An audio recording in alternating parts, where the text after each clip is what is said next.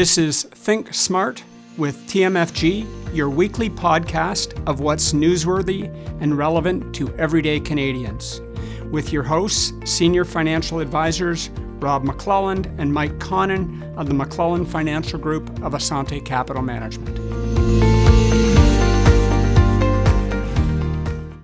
This week on Think Smart with TMFG, Mike and I are going to be discussing it's time to travel again.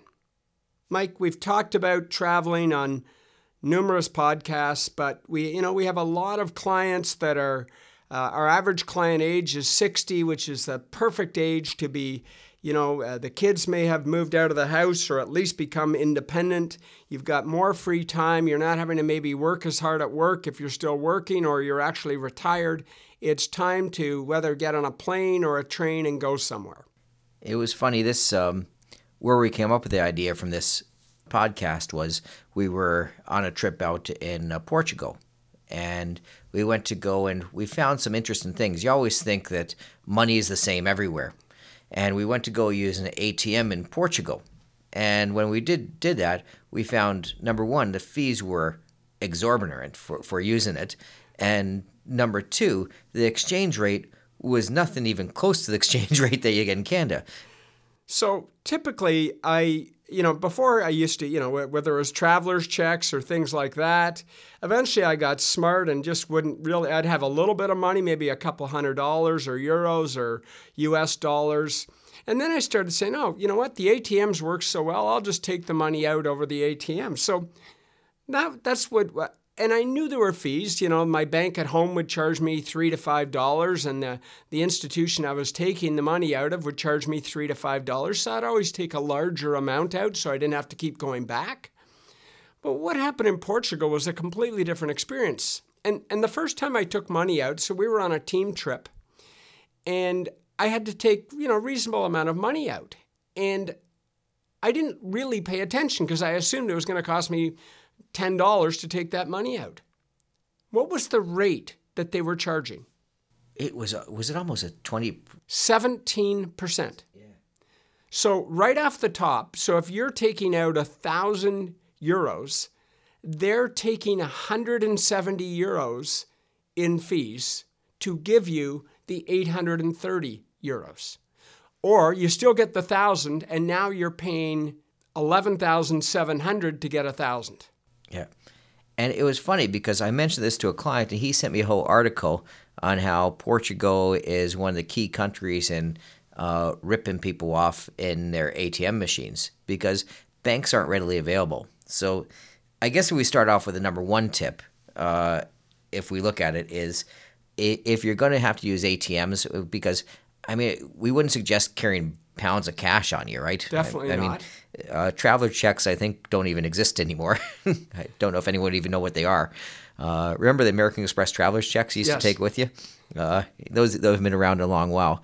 But if you go to take money out of a uh, in a foreign country, the major banks are your best bet because they're not going to rip you off. If you go anywhere else, you're going to pay an exorbitant price. So if you find one on a street corner or in a store, expect to pay a really high fee to get access to your money. And remember, if you go into a resort town, there won't be any banks, right? So if you're in a major city, you can go hit one of the major banks. But if you move to one of the resort towns, stock up on money before you go there because once you get out there, there'll be no major banks. We get so, you know, we're so spoiled in Canada. We can find a RBC or CIBC in the corner of any rural town anywhere in Canada. When you go over in Europe, that's not the case. If you go outside the main cities, you're not going to find major banks. The other lesson I learned is that we do a lot of our spending with American Express.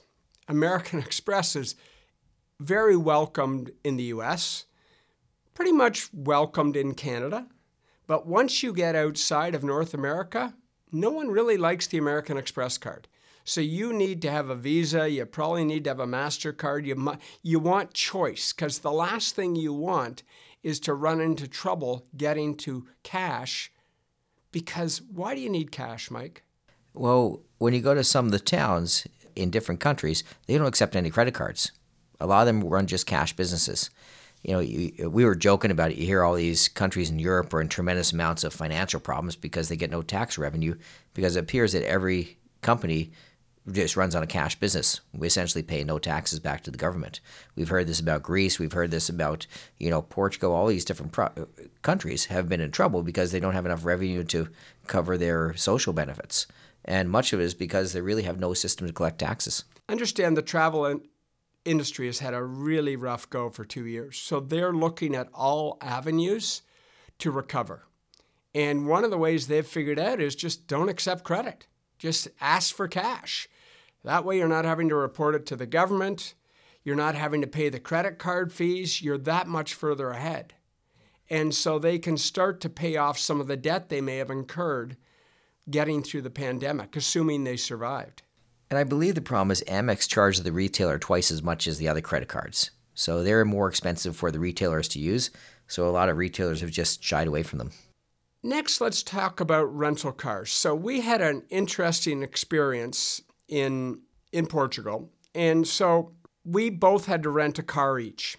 So I rented the car, got the car I wanted. It was great. It was an SUV. And I'm driving out of the parking lot.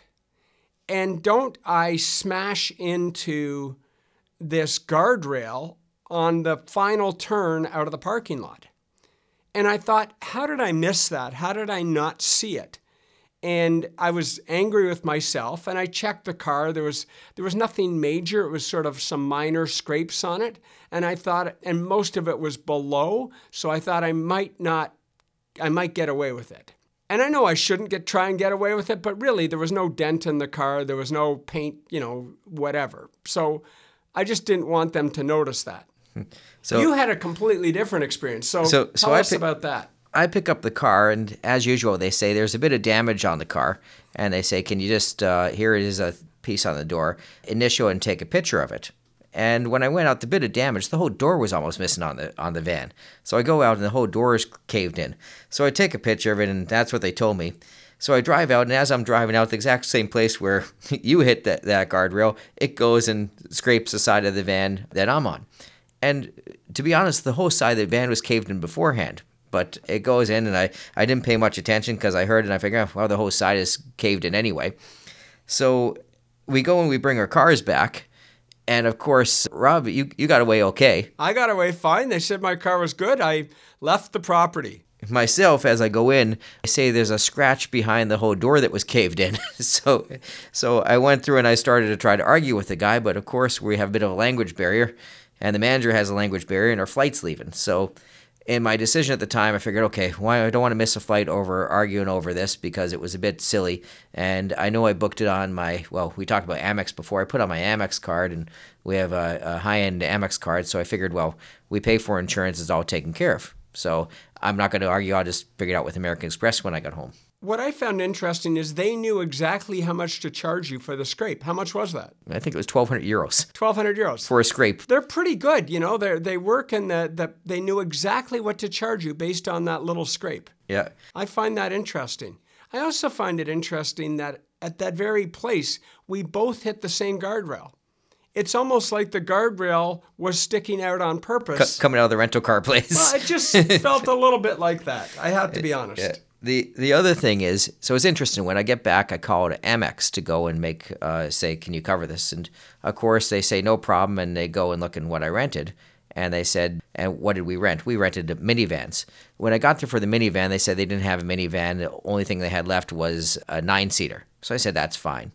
So American Express, number one, American Express does not handle. They don't pay you. They have a separate insurance company that you deal with that has no affiliation with American Express. And once you go to them, they say, well, we don't cover any uh, trucks or vans. So you don't get trouble if you're buying a, a, pickup truck that you rent or you have any type of van. It's not covered under your credit card insurance. So they refuse to pay.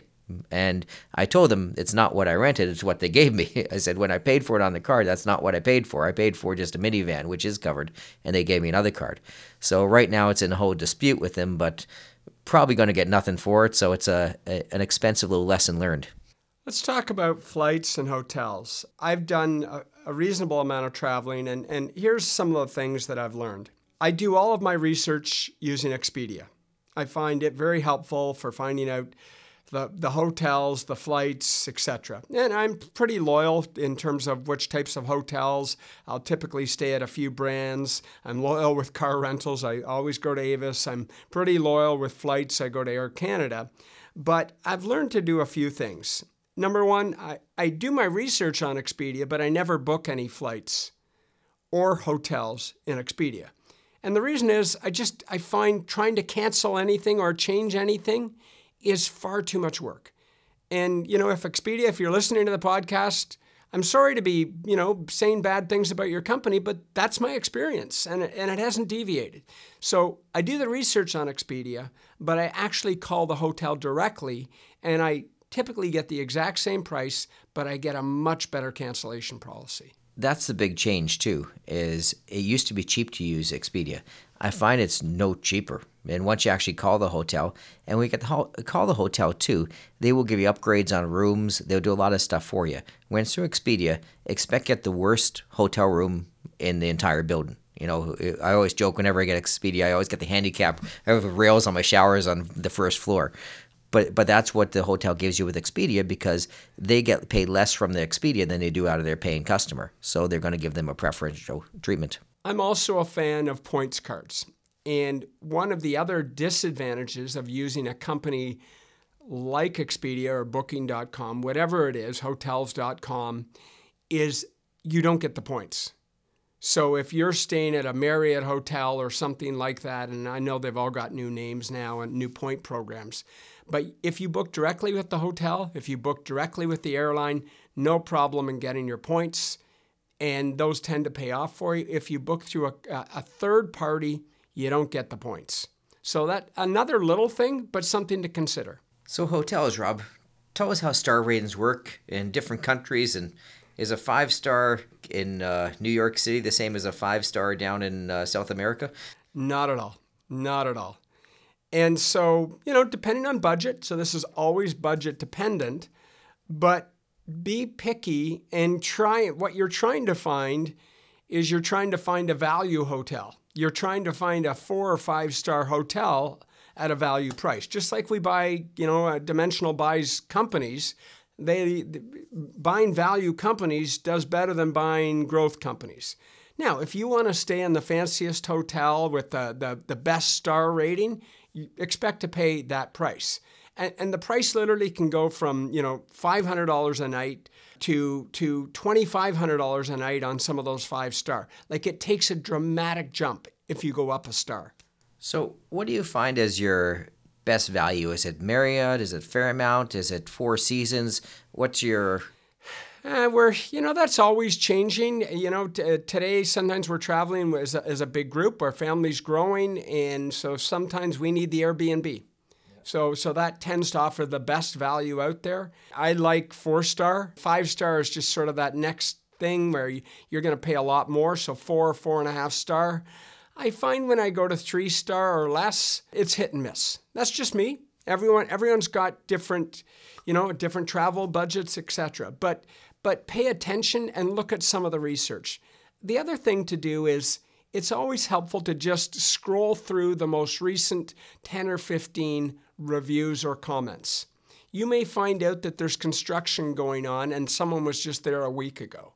You probably don't want to book that hotel.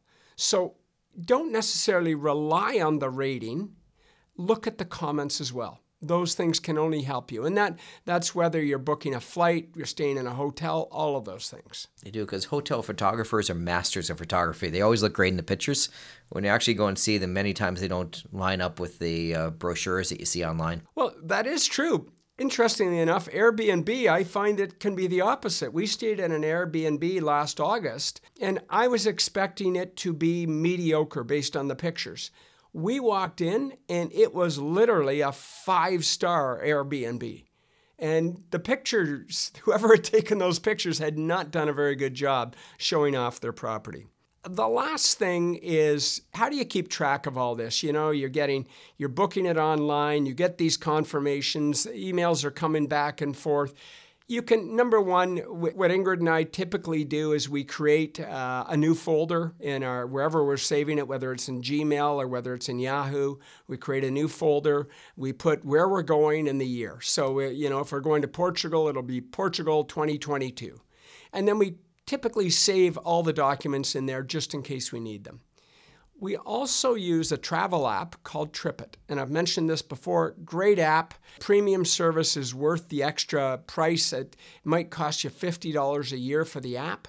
And literally, all you do is you, just like I created the folder, I create a trip. So I create a trip. I go in, you hit the plus sign, create a trip. We're going to Portugal 2022. And then anytime I get an email, I just send it to plans at tripit.com and it finds its way into the that trip. And literally, I have our whole schedule for that trip. Where's the car rental? What time's the pickup? Where's the pickup? Which hotel? When's the flight? And with the flights, if things go wrong with the flights, which a lot of them do today, you get notified far before by the TripIt app as opposed to the airline there's there's this huge time difference. TripIt knows about it before the airline tells you about it. Even tells you gate changes, I believe, doesn't it? They tell you gate changes, everything. They tell you delays. You'll find about it on TripIt far before you'll find out about it from the airline itself. That brings us to the end of another week. Thank you for joining us. If you're looking for a financial advisor, visit our website at tmfg.ca or call us at 905 771 5200. This episode has been brought to you by the McClelland Financial Group of Assante Capital Management, reminding you to live the life that makes you happy.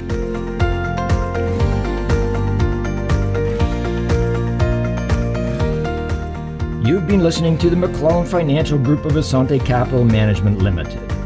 Assante Capital Management Limited is a member of the Canadian Investor Protection Fund and the Investment Industry Regulatory Organization of Canada. Insurance products and services are provided through Assante Estate and Insurance Services Incorporated. This material is provided for general information and is subject to change without notice. Every effort has been made to compile this material from reliable sources. However, no warranty can be made as to its accuracy or completeness. Before acting on any of the previous information, please make sure to see a professional advisor for individual financial advice based on your personal circumstances. The opinions expressed are those of the authors and not necessarily those of Assante Capital Management Limited.